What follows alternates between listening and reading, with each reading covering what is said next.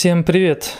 Добро пожаловать на наш еженедельный подкаст по игре Space Rift и не только. А мы решили, что наш предыдущий выпуск был своего рода отсечкой, и с этого выпуска мы начинаем новый сезон подкаста от Arcanum Team.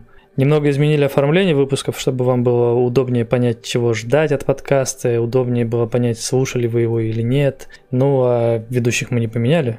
Поэтому с вами, как всегда, я и Илья. Привет, Илья.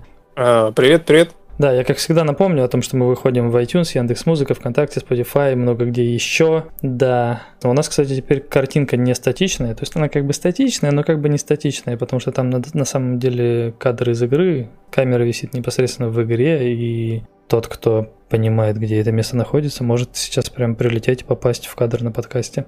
Да, а в прошлый раз мы читали стихотворение, кстати, Блока, а в этот раз обратимся к творчеству Сергея Есенина – я прочитаю его стих, специально для нашего подкаста написанный.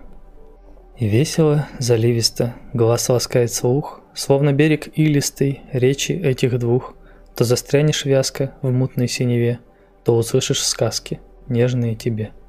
Сегодня романтично прям. Романтично, да? Мне, короче, в прошлый раз показалось, что меня было слишком много на подкасте, поэтому я постараюсь не мешать тебе в этот раз. Как у тебя вообще ощущения а... от предыдущего подкаста? Ощущения прекрасные, отличные. А, я не считаю, что тебя было слишком много. Все-таки все-таки ты у нас скорее ведущий подкаста, а я выступаю как, знаешь, в роли человека, который может ответить на различные вопросы. О, Маншур Тайшин. Спасибо за донат, очень огромное большое спасибо, 500 рублей на кусочек чая и чашку печенья. Отлично, у меня как раз стоит чай, а печенек не хватает, так что да, надо будет сходить в магазин. И с чего я начал? А, с того, что мне не сильно расстраивает, что ты э, достаточно много проговариваешь текста, а я как бы молчу, потому что, в принципе, у тебя это получается очень даже неплохо. Я вот. просто, да, я послушал предыдущий подкаст трижды, как обычно. После того, как он вышел, потом еще покомментировал, и потом, когда уже смонтировал, э, да, на площадке послушал. И вот там, э, кстати, кто-то из кто-то на YouTube написал из зрителей, что вот эти все разговоры про донат, там как бы это были скучные, неинтересные. И как бы все разговоры про донат это были мои разговоры, и как бы я-то пока их рассказывал, мне было интересно. А вот потом, когда уже начал монтировать, я там это время даже засек, сколько я разговариваю. И вот разговор про донат, по-моему, был около 20 минут при условии, что весь подкаст длился там час сорок. То есть, по сути, это очень большая часть, там чуть ли не там довольно большая, и, да, арифметика это не мое, поэтому я все-таки постараюсь немножко это, только задавать темы.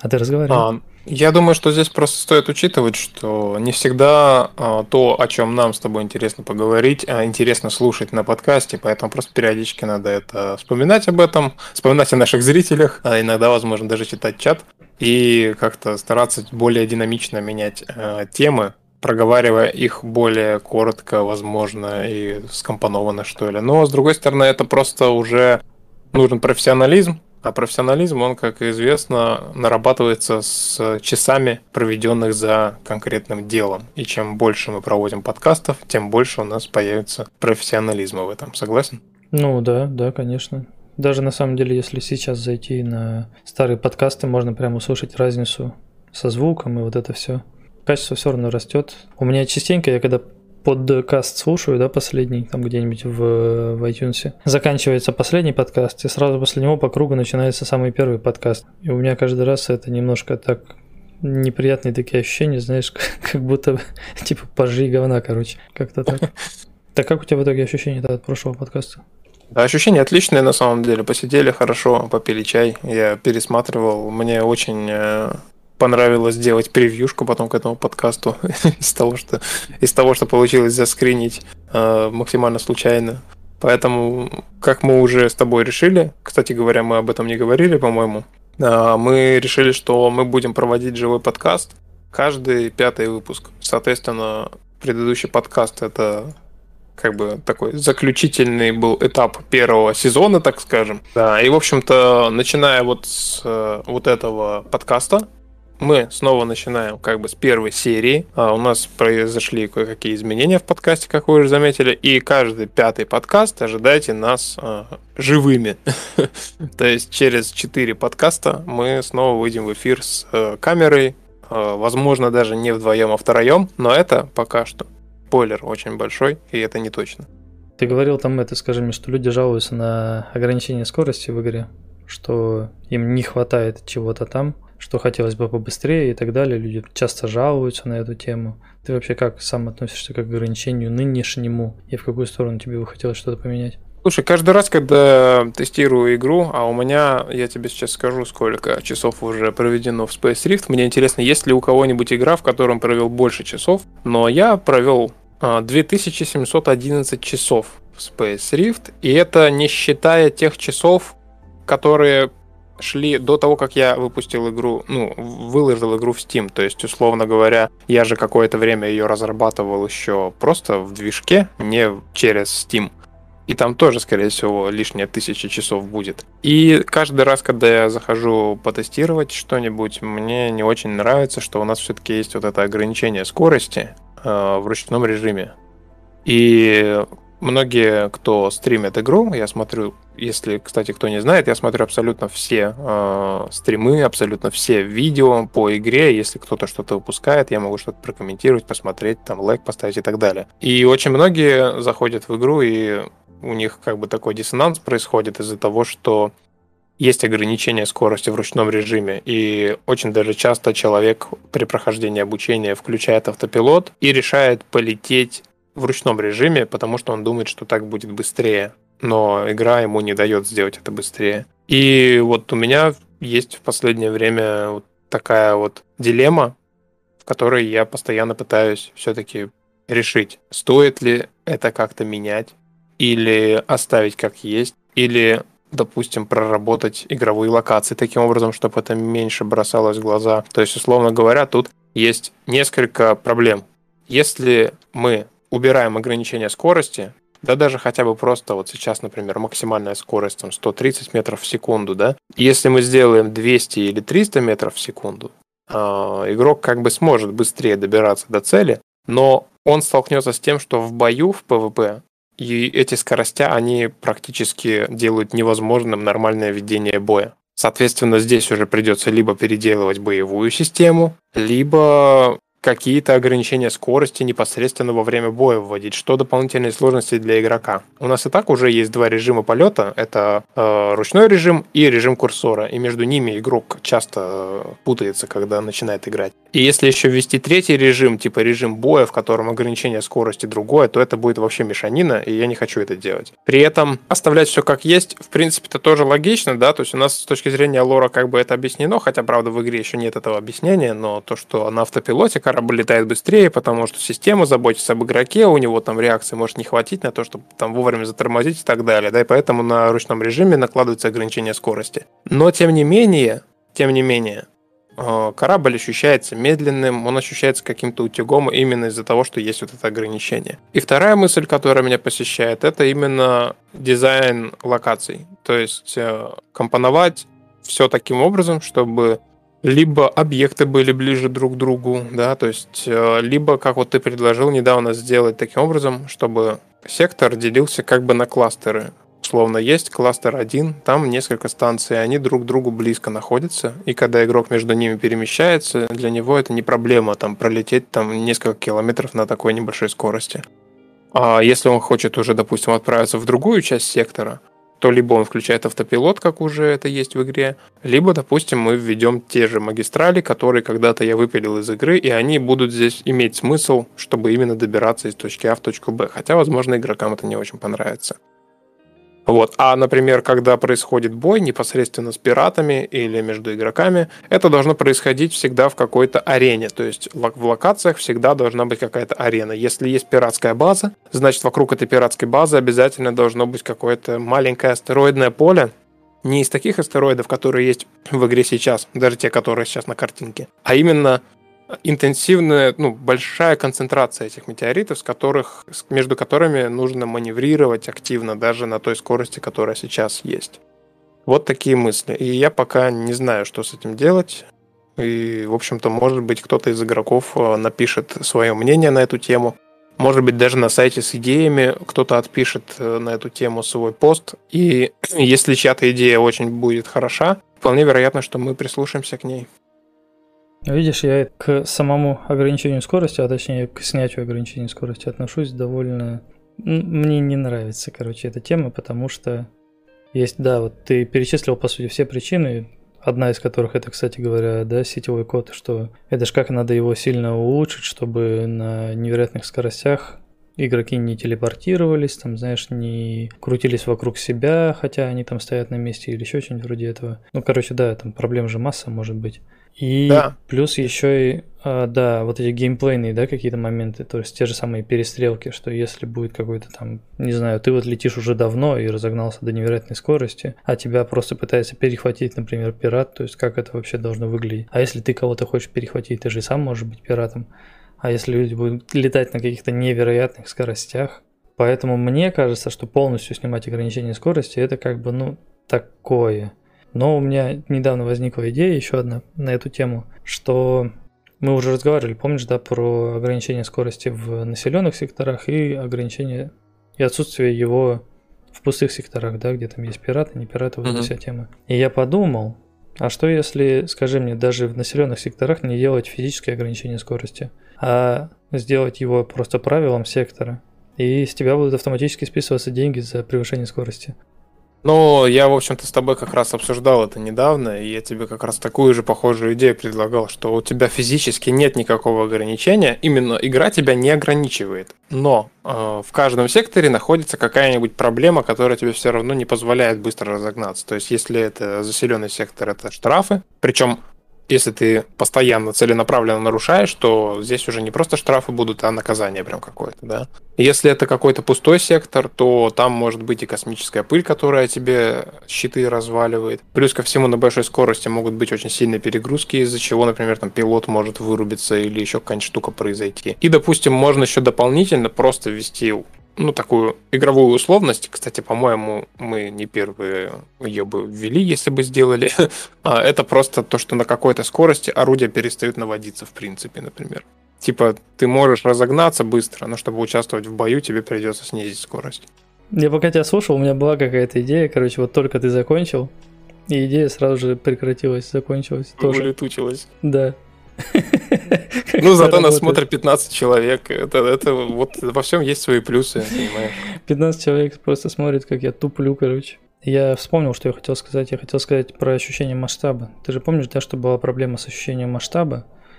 И мы очень долго думали, как вообще эту проблему можно решить. А в итоге оказалось, что проблема решается просто тем, что ты делаешь корабли медленнее. И если да. сейчас снять ограничения, то будет опять все как э, в начале, когда да, там игра только вышла в релиз или даже до него, что когда ты летишь по космосу, и там вот летят, летят, висят какие-то огромные станции, но они выглядят как что-то малюсенькое. У тебя корабль, он такой игрушечный. Все вокруг такое игрушечное, такое маленькое, непонятное. То есть ты вроде бы в космосе, там, да, даже условно какой-нибудь торговый, да, корабль, он же не сильно маленький, особенно относительно твоего корабля. Но когда ты пролетаешь мимо него, нет ощущения, что это что-то такое грандиозное, да? И я думаю, что даже если ты введешь какие-нибудь прям, ну, очень большие корабли, какие-нибудь там эсминцы, не эсминцы, что-нибудь такое, они все равно будут выглядеть маленькими. Просто из-за того, что нет ограничения скорости. Тут э, я и согласен, и не совсем.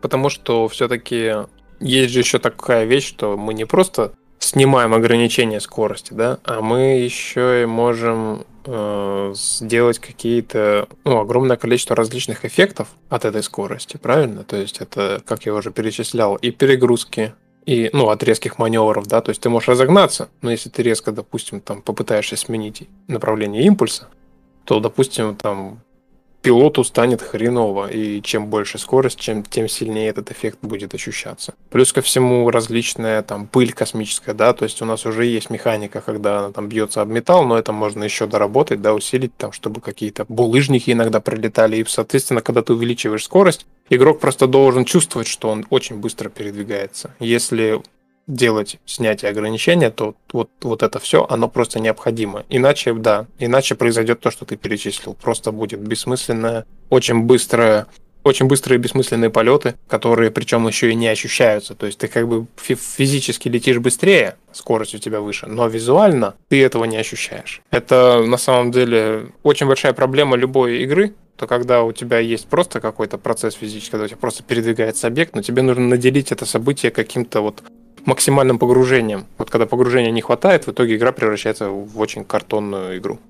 Ну да, но мне кажется, что, знаешь, если мы снимем ограничение скорости, то это больше как раз проблем создаст, чем каких-то плюсов придаст. Вот, ну, чисто по ощущениям. Да, потому что, что пока... даже, да, даже сейчас игра относительно сбалансирована с той механикой, которая есть сейчас. Поэтому, наверное, все-таки лучшим решением будет просто аккуратно, маленечко, именно подстраивать игровые локации под контроллер корабля.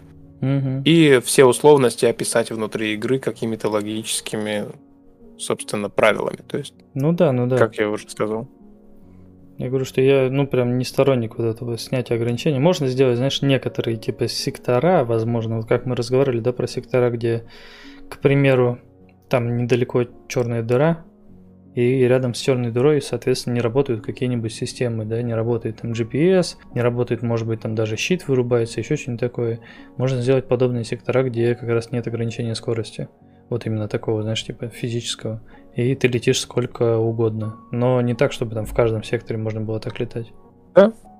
Не надо системно ограничивать, надо просто приделать модуль, который производится на заводах, например, форсажные камеры, а при превышении пилот начинает материться и через 30 кор разваливаться.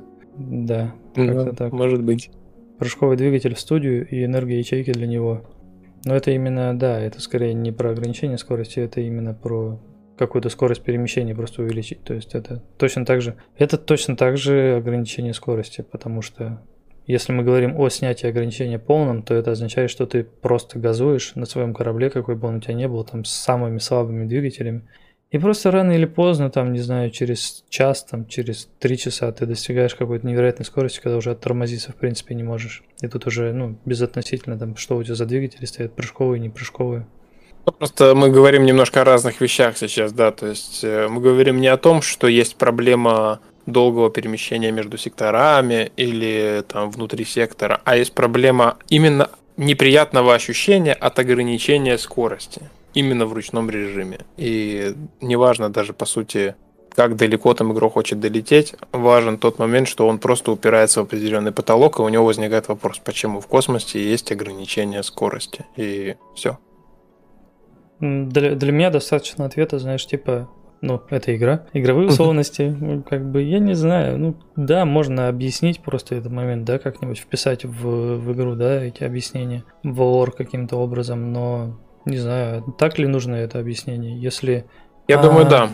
Угу. Да, потому что вот большинство стримеров, они реально пытаются лететь до станции в ручном режиме. То есть они у них нет в голове мысли, что автопилот реально быстрее. Они даже наоборот злятся из-за того, что автопилот летит быстрее, чем он сам может лететь в ручном режиме. Вот, и вот именно этот момент, я считаю, нужно сделать так, чтобы, например, друг объяснял это сразу же, как только игрок первый раз активирует автопилот. Типа, капитан, типа, я проложил маршрут и разгоняюсь за скоростью 550 метров в секунду.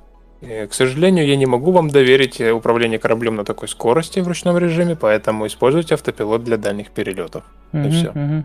А, да, типа кстати, того. у меня относительно этого тоже была идея на тему механики, которую ты же хотел ввести, да, в ближайшее время именно механику прокачки персонажа, да, что от того, как часто ты занимаешься какими-то вещами определенными, у тебя прокачиваются те или иные направления, да. И вот я думал о том, что как раз от того, как часто ты летаешь в ручном режиме, можно сделать, чтобы у тебя увеличилась максимальная скорость, до которой ты можешь разгоняться. Да, да. да. Ты хотел поговорить про сложности дизайна уровней в космосе. Что ты имел в виду? А я как раз в основном-то накидал все эти темы, они очень связаны между собой. И вот одна из сложностей дизайна уровня именно в такой игре это вот ощущение масштаба, ощущение размера объектов, э, потому что визуально тебе твой корабль кажется одним, но, например, когда ты подлетишь к станции, ты начинаешь воспринимать его масштаб совершенно иначе. И вот эта игра с вот этими акцентами, когда ты постоянно подгоняешь объекты, подгоняешь локации таким образом, чтобы игрок ощущал все ровно так, как нужно, это очень такой процесс э, сложный достаточно. То есть э, у меня есть опыт разработки, например, просто шутера, да, где ты там бегаешь человеком по земле и стреляешь. И это совершенно другой опыт, потому что Если ты просто строишь локацию, у тебя есть конкретные размеры объектов. И если ты просто соблюдаешь масштаб при моделировании локации, да, то у тебя, в принципе, не, не особо-то возникнут какие-то проблемы, подводные камни какие-то. Если только они связаны там непосредственно с контроллером корабля, э, персонажа, а, то да. Но в целом, да, если ты создаешь какой-то домик, например, этот домик, он и в Африке домик, и, и, и везде вообще, и в реальном мире он такой же домик, и по размерам он такой же. Но когда ты делаешь космическую игру, у тебя есть огромных размеров локация, ну, по сути, она реально огромная даже в Space Rift. И э, создавая, например, там станцию, ты должен понимать то, что вот с такого-то расстояния она будет выглядеть вот так. Когда ты к ней подлетаешь, она ощущается по-другому. И чтобы ощутить еще сильнее масштаб, необходимо, чтобы рядом со станцией, допустим, находились более мелкие объекты, например, там те же астероиды, поле астероидов. И все равно э, даже сейчас эта проблема очень во многих местах присутствует в игре, и я даже скажу, что больше то, что как сейчас выглядят локации, это прям далеко очень короче, сырая версия того, как оно должно быть на самом деле. И я хочу как раз максимально привести все к тому, чтобы игра была более наполнена. Кстати говоря, как раз одна из наших тем это именно наполненность мира, живой мир, да. И мир ощущается гораздо живее, даже если ты просто летишь не просто через пустое пространство, а когда ты постоянно, ну, видишь какие-то объекты, которые тебя окружают. И по сути, мы не можем взять, да, и наполнить весь сектором, весь сектор просто огромным количеством астероидов, потому что, во-первых, это будет высокая нагрузка, и во-вторых, а, это еще хуже сделает, потому что когда вокруг тебя постоянно тоже одно и то же количество объектов, это тоже не очень хорошо. И поэтому здесь важно выстраивать какие-то, например, такие дизайнерские решения, когда, например, у тебя есть определенные направления, в которых игроки летают. И ты, исходя из того, как они летают, как двигаются, выстраиваешь, например, локацию, чтобы вот именно этот вот этот маршрут выглядел вот так. Он там, игрок мог встретить там такие-то объекты, какие-то точки интереса должны быть на фоне, чтобы он захотел куда-то подлететь. Я обратил внимание, что игроки очень часто, новички, заходят в игру, и им всегда интересно долететь до планеты.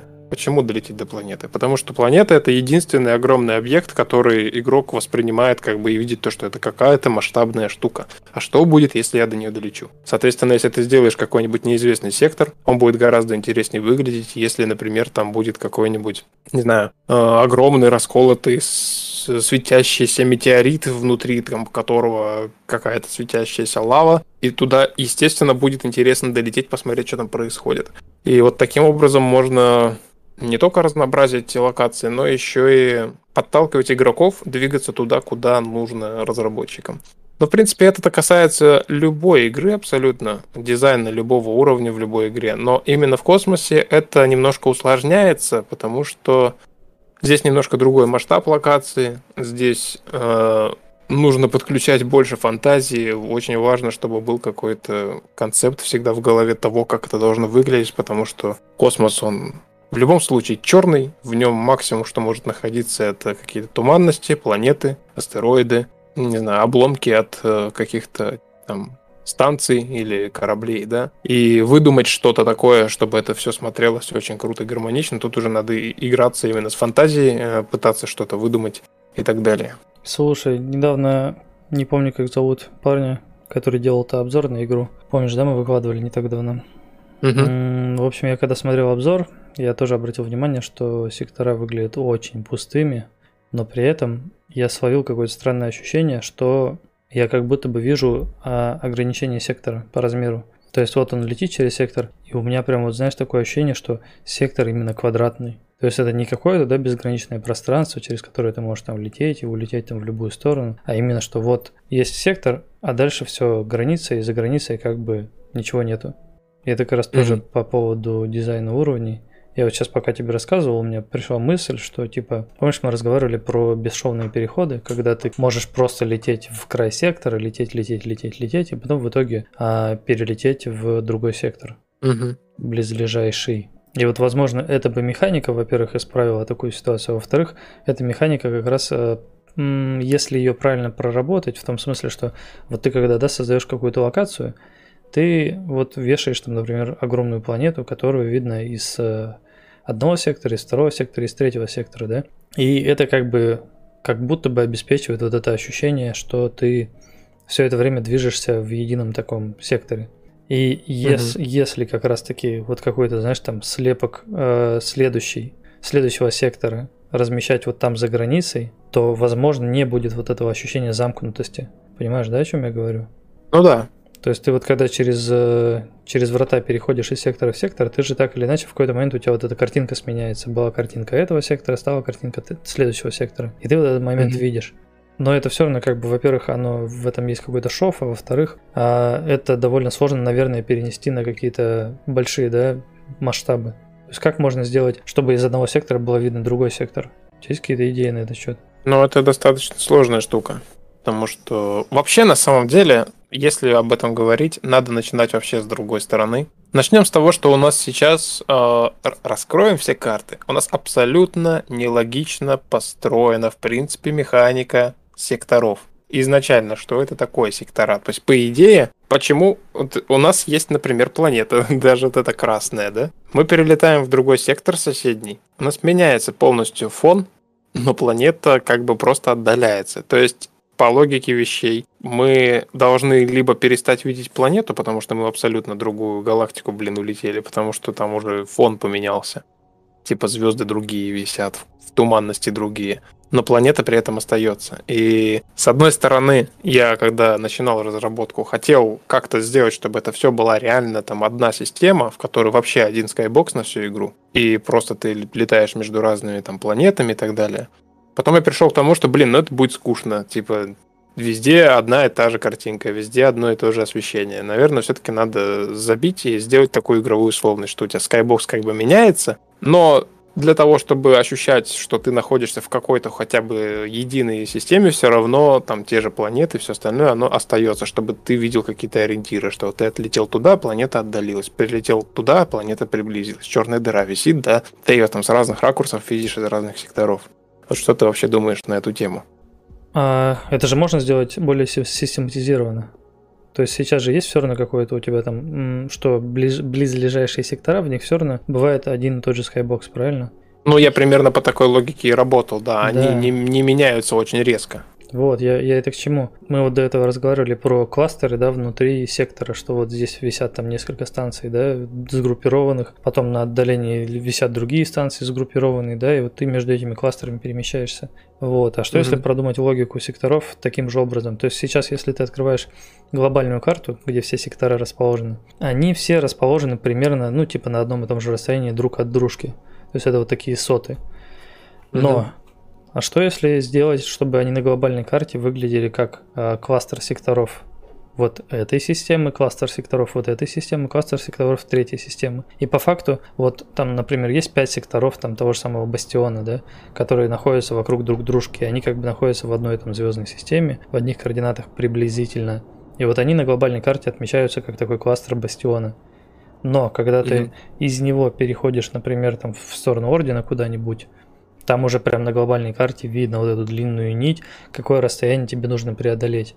И, соответственно, ты и в гиперпрыжке, да, в воротах, возможно, находишься дольше. Хотя в этом нет смысла, если это уж картовая нора, то она работает ну, да, она сокращает любое расстояние, по идее. Но эта механика на самом деле уже есть, кстати. То, что если на карте расположить сектора на гораздо большем расстоянии, то ты будешь лететь условно не 10 секунд, как это сейчас происходит, uh-huh. а условно там 30 или 40 секунд. То есть uh-huh. она пропорционально увеличивает э, время. Это, видишь, это да, с точки зрения логики тупо это делать, но опять же, мы делаем игру для игрока, ну да, игрок. Ну, да. Но я сейчас о другом говорю. Я говорю, да. что о том, угу. о том, что вот как раз когда у тебя сектора находятся в одном кластере, у них у всех одинаковый скайбокс.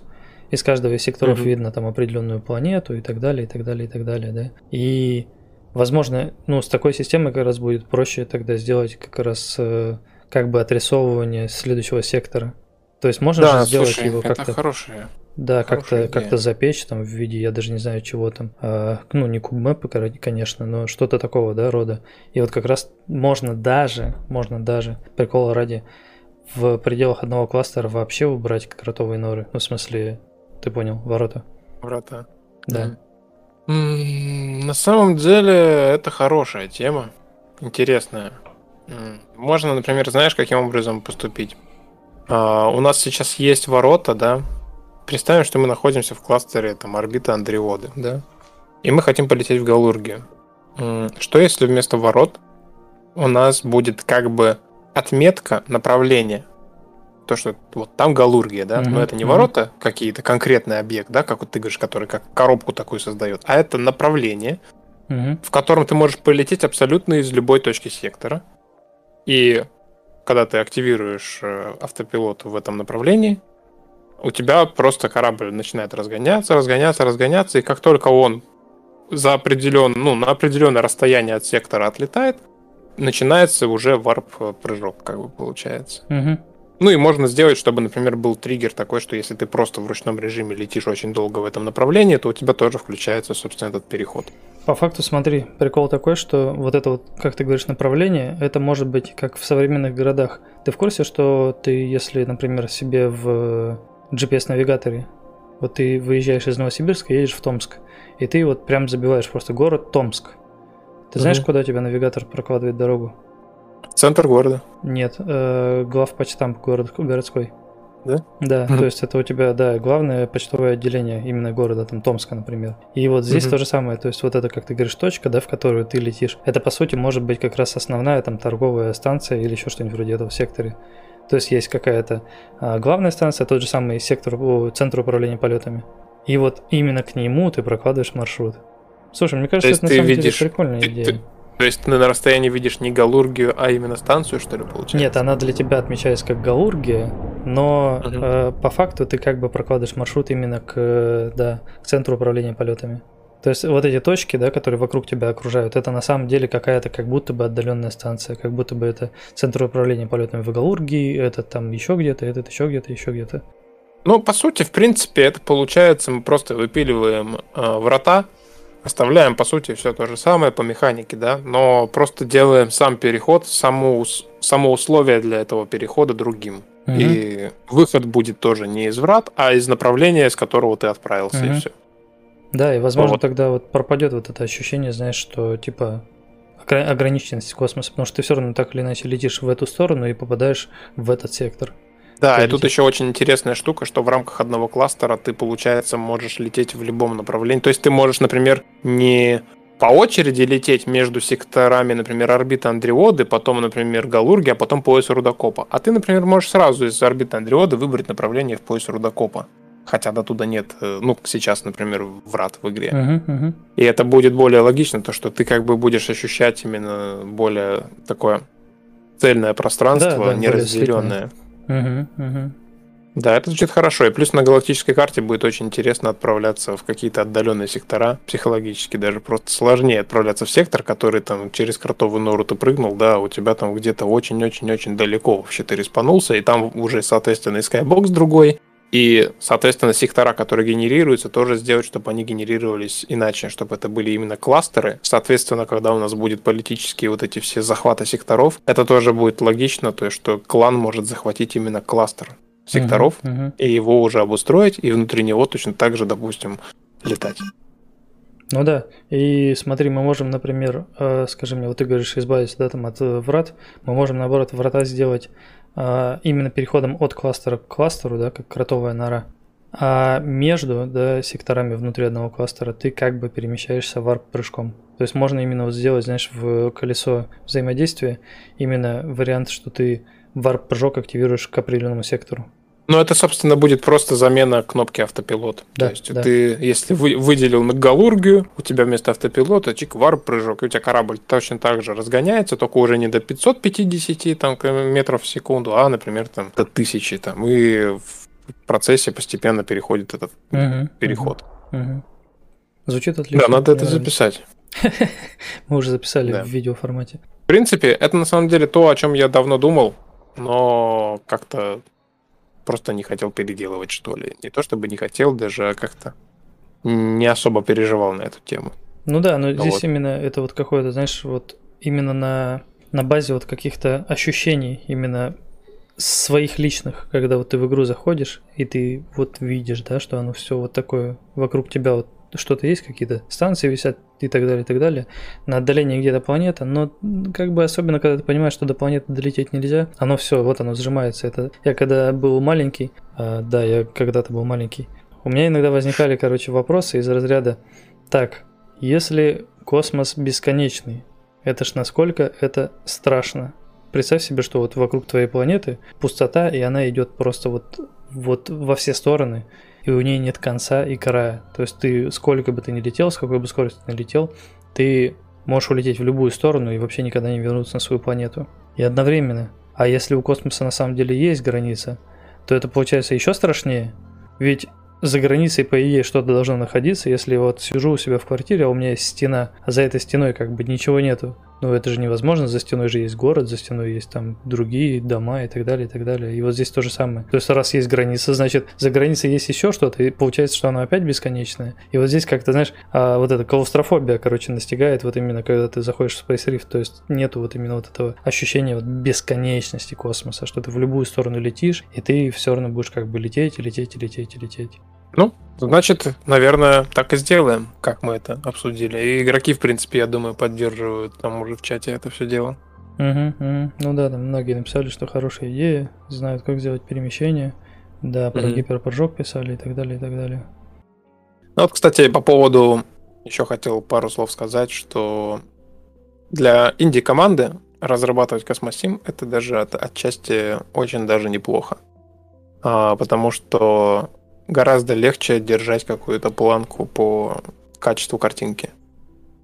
То есть э, все равно за счет того, что это космическая игра, как однажды пошутил над нами Дукат, когда мы были на showcase е, я говорил про level design, и он такой, чё, level design в космосе? И как бы отчасти он прав, именно потому, что в космосе гораздо меньше объектов, гораздо, соответственно, меньше контента нужно разрабатывать 3D-художникам, а, но и при этом он очень неправ, потому что расположить объекты в космосе так, чтобы они смотрелись действительно красиво, да, то есть если сейчас посмотреть на любую игру современную там, которая выходит, она всегда будет очень даже неплохо выглядеть, именно за счет того, что есть какая-то композиция, есть какое-то наполнение всегда, и даже с этими астероидами, как, знаешь, у меня есть локальная шутка, что разрабатывать космосим — это значит постоянно пытаться расположить астероиды так, чтобы это было красиво, неповторимо и эффектно и, и все. И это достаточно такая задача сложная на самом деле, но все равно за счет этого, за счет того, что у тебя не болит голова о том, что у тебя нужно там застраивать локацию, как в шутерах, да, там, а если ты создаешь локацию для шутера, у тебя огромное количество контента, огромное количество каких-то объектов окружения, и все они должны смотреться хорошо, все они должны быть выполнены максимально качественно. То здесь у тебя тоже, конечно, есть какие-то объекты, но их гораздо меньше, и гораздо легче их сделать так, чтобы они выглядели, ну, хотя бы убедительно. Вот, поэтому, поэтому я меньше всего понимаю игры, космические, выполнены в стиле типа лоу-поли или типа в стиле Майнкрафта, когда у тебя и так как бы космос, который минимум объектов содержит, но ты еще и корабли, метеориты делаешь квадратными. Вот это я не понимаю и не люблю откровенно. Поэтому здесь в Space Rift максимально стремлюсь к тому, чтобы хоть какую-то именно э, реалистичную картинку преподать. Реалистичную не в том плане, что она выглядит как реальная, но именно стиль игры, он реалистичный, да, то есть он не мультяшный какой-то, не лоупольный, не квадратный, а как бы такой, что как бы если ты делаешь корабль, то он должен быть именно все-таки как корабль, как какой-то объект, который мог бы существовать в этом мире, а не просто кусок вокселя и все. Вот.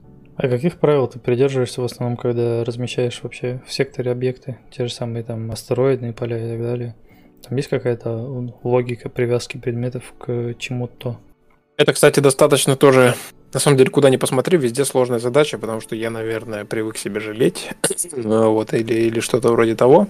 Но у нас же мир динамический. У нас не просто локации, которые построены один раз и все, а часть локации построена один раз, а часть локаций генерируется. И уже от этого отталкиваться приходится. То есть, во-первых, вся механика построена таким образом, что я даже сейчас могу зайти в орбиту Андриоды и там вообще там, накинуть какое-то астероидное поле новое, не обновляя даже при этом игру. Потому что вся информация о локации, она находится непосредственно на сервере, а не на клиенте. И поэтому, перезапустив сервер, можно просто поменять полностью внешний облик игры. Но при этом существует, конечно, определенное количество ассетов, которые вшиты в игру. То есть как все работает? Внутри игры э, зашит какой-то астероид, какой-то еще один астероид. Астероид вариант 1, 2, 3, 4, 5. Э, и уже, кстати, сейчас красиво корвет в кадре пролетел. Ага. А, и а, уже сервер просто говорит, что вот в таком-то секторе, в таком-то месте висит вот такой-то астероид под таким-то индексом, да, и уже, например, когда генерируется новая локация, есть определенные паттерны, по которым она генерируется. То есть, условно, там все достаточно тоже витиевато. То есть, сначала генерируется условно если это, допустим, первый сектор, который в ветке появился, то у него одни правила. Если это какой-то отдаленный сектор, у него уже другие правила генерации. И там все исходит, например, от скайбокса. Создался скайбокс, да, вот такой-то тональности, такой-то цвет у него, да. Исходя из этого генерируется там уже какое-то освещение, да, выставляется источник света. Он тоже генерируется по-разному, где-то темный сектор, где-то светлый. Если сектор светлый, то и исходя из этого генерируются уже какие-то объекты. Да, если допустим, это какой-то сектор, где прям яркий белый вот этот скайбокс, там уже генерируются какие-то туманности, облака тоже светлые, там же генерируются вот эти заснеженные астероиды и так далее. Если это сектор, допустим, э, зеленоватого оттенка, там уже будет генерироваться вот это вот, э, то есть э, я сейчас рассказываю именно про паттерны, да, то есть есть несколько принципов генерации и, соответственно, несколько каких-то ассетов, которые для этого подходят. И там в зеленоватых оттенках будут генерироваться уже вот эти астероиды, которые просто, я их называю там космический лес. то есть они как бы такие же вот эти вертикальные астероиды, но уже без э, льда на покрытии. И точно так же, собственно, у меня есть еще несколько ассетов, которые в игру еще не введены. Э, я их пока еще не использую, но тоже там есть несколько задумок, как именно могут выглядеть сектора. И по сути, чем больше этих паттернов мы сделаем, тем лучше. И плюс ко всему можно будет э, вводить какие-то уникальные объекты редкие, которые будут тоже встречаться в этих секторах. То есть это элемент roguelike, да, когда у тебя постоянно что-то генерируется, но в этот, э, собственно, механизм можно зашить очень много интересности. И эта штука тоже, я считаю, работает на то, что игра кажется менее закрытой. Я тебе скажу даже больше. Именно к этой механике я пришел из-за того, что когда-то у нас было просто условно 12 секторов, только вот эти вот 12 секторов, которые вот орбита Андриот, Галургия и вот эти вот все, которые центральные. И тогда у меня было полное ощущение, что я в закрытой комнате. То есть я, допустим, хотел сделать отдаленный сектор какой-нибудь. Это были, кстати, пустоши. И помню, я их делал, я все равно вот вроде бы сделал отдаленный сектор, но я понимаю то, что дальше его ничего нет. И я точно так же понимаю то, что сколько бы ты ни сделал таких секторов, у тебя всегда будет конечная карта галактики, а ты все равно долетишь до конца и поймешь то, что это закрытая штука. И вот именно генерация, на мой взгляд, по крайней мере, опять же, это субъективно, как вот у тебя с ощущениями внутри сектора, у меня это точно так же с ощущениями по галактической карте. Когда ты знаешь то, что есть что-то неизведанное, что ты всегда можешь найти какой-то новый сектор, потому что они всегда появляются в разных местах, а, у тебя именно создается ощущение какой-то бескрайности, что ли, этого игрового мира. Вот, как-то так. Я скорее немножко не об этом вопрос задавал. Я больше имел в виду, что, ну вот, например, сейчас если посмотреть на кадр, да, на стриме, то там видно на заднем плане как раз какую-то планету, да, какой-то гигант с, с газовыми кольцами вокруг себя. И вот mm-hmm. эти газовые кольца, они какое-то вообще влияние оказывают на дизайн уровней, которые окружают эту планету, например. Не совсем понял вопрос. Оказывают ли они влияние на игрока? Или... Нет, ну вот, например, вот там вот висят газовые кольца. И ты, когда летишь через сектор, ну или это могут быть не газовые кольца, а там пылевые какие-нибудь, там, знаешь, там могут летать обломки как раз таки астероидов или еще что-нибудь вроде этого. То есть это же какой-то м- физический объект вокруг планеты находится. И вот мы находимся в секторе, который недалеко от этой планеты. И по факту, возможно было бы, что ты, влетая в сектор недалеко от этой планеты, как раз таки наталкиваешься на эти облака, да, там газовые, пылевые, какие угодно и так далее, и так далее. То есть, например, когда ты на заднем плане видишь какую-нибудь планету расколотую, да, то, соответственно, ты можешь как раз таки влететь в сектор, который полностью наполнен обломками планеты. Понимаешь, что я имею в виду? Да, да, понимаю. Ну, в принципе, сейчас, конечно, это не, не очень хорошо проработано. Все равно сектор отделен от фонового объекта, то есть планета сейчас, да, она является именно объектом на фоне. Единственное, как ты можешь с ней взаимодействовать, ты можешь до нее попытаться долететь и сгореть в атмосфере, типа. Вот. Но то, что ты сказал, это верно, ты подметил. И нужно именно с этой точки зрения тоже наполнить механику игры и сделать, опять же, да, то есть у нас есть генерация секторов, и есть вот эти объекты, которые статично висят. Как бы ты ни генерировал сектора, у тебя планеты всегда на одном месте. Они не привязаны к какому-то конкретному сектору. И тогда нужно прописать еще дополнительный слой генерации, чтобы на, на весь сектор наслаивались еще и объекты, которые уже, исходя из этих э, планет, из вот этих вот колец э, появлялись или, наоборот, не появлялись в секторе. В зависимости от того, насколько близко, например, сектор к этому объекту. Угу. Вот, то есть, условно, у нас есть планета, да, и я, допустим, ее наделяю свойствами, что вот она генерирует в секторе вот такой-то другой еще один объект, например. Вам за Оп. все заплатили чеканные монеты. Еще 500 рублей межзвездный. Спасибо за донат, Сергей. А, это он, наверное, спросил по поводу того, какой сектор я создавал, о котором я говорил минут пять, наверное, назад. Наверное. Может быть, нет, не знаю. А, но я делал секторы межзвездный и да, и пустоши. Это как раз было вот в определенном промежутке времени, когда я потом решил все-таки, что надо элемент роуглайка добавлять. Кстати, в тот момент я полностью переписал вообще всю механику с секторами. Они сначала все были зашиты в клиент, а потом я все это переписал таким образом, что даже расположение врат, расположение всех объектов, оно все на серваке. И если ты на карте сейчас там в базе данных поменяешь расположение Галурги, все врата, которые ведут в Галурги, автоматически поменяют свое местоположение. Я считаю, это очень хорошая механика, потому что она тоже также облегчает разработку игры. То, что игра за тебя как бы решает некоторые вопросы. Нам тут задонатили на смену сектора. На смену сектора? На смену О, сектора точно. задонатили. А, он сказал в межзвездный прыгнуть. Межзвездный. Что там надо? Вроде бы 14 У проекта есть тестировщики? А, да, и это вы все. Сколько лет еще примерно до финального продукта? Я думаю, года полтора, а может два.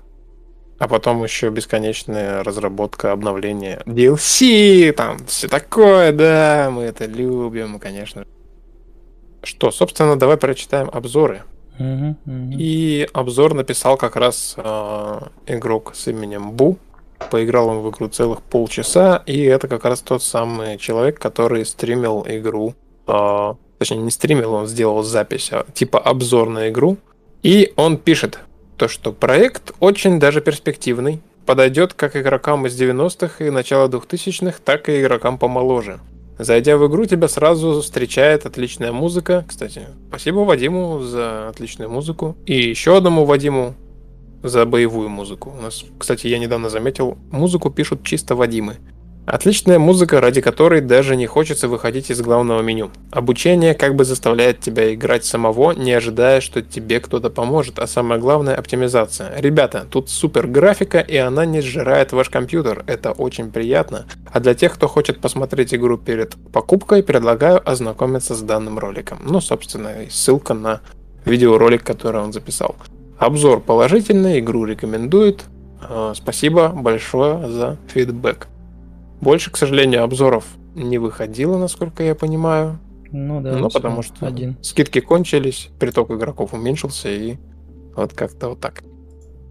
А, да. Так что пишите обзоры, мы их зачитаем на следующих подкастах. И скажем вам за них спасибо. Засветитесь в прямом эфире.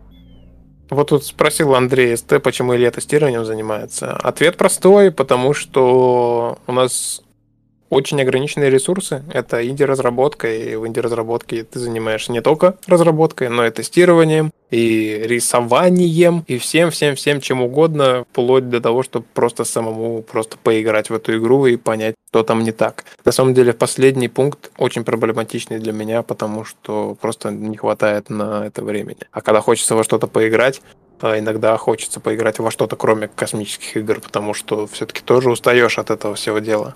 Да. А, хочу отдельно поблагодарить всех, а, кто задонатил, а, поддержал разработку и подкаст. Собственно, вроде бы мы обо всем рассказали, о чем хотели рассказать. Если у тебя есть что-то дополнить, то дополняй. Мы даже вон из чата на вопросы отвечали. Да, я все это время разговаривал с выключенным микрофоном. Да, все, всем спасибо, кто присутствовал на, на стриме, да, всем удачи и чистого космоса, и туда-сюда, и всем пока. Пока-пока.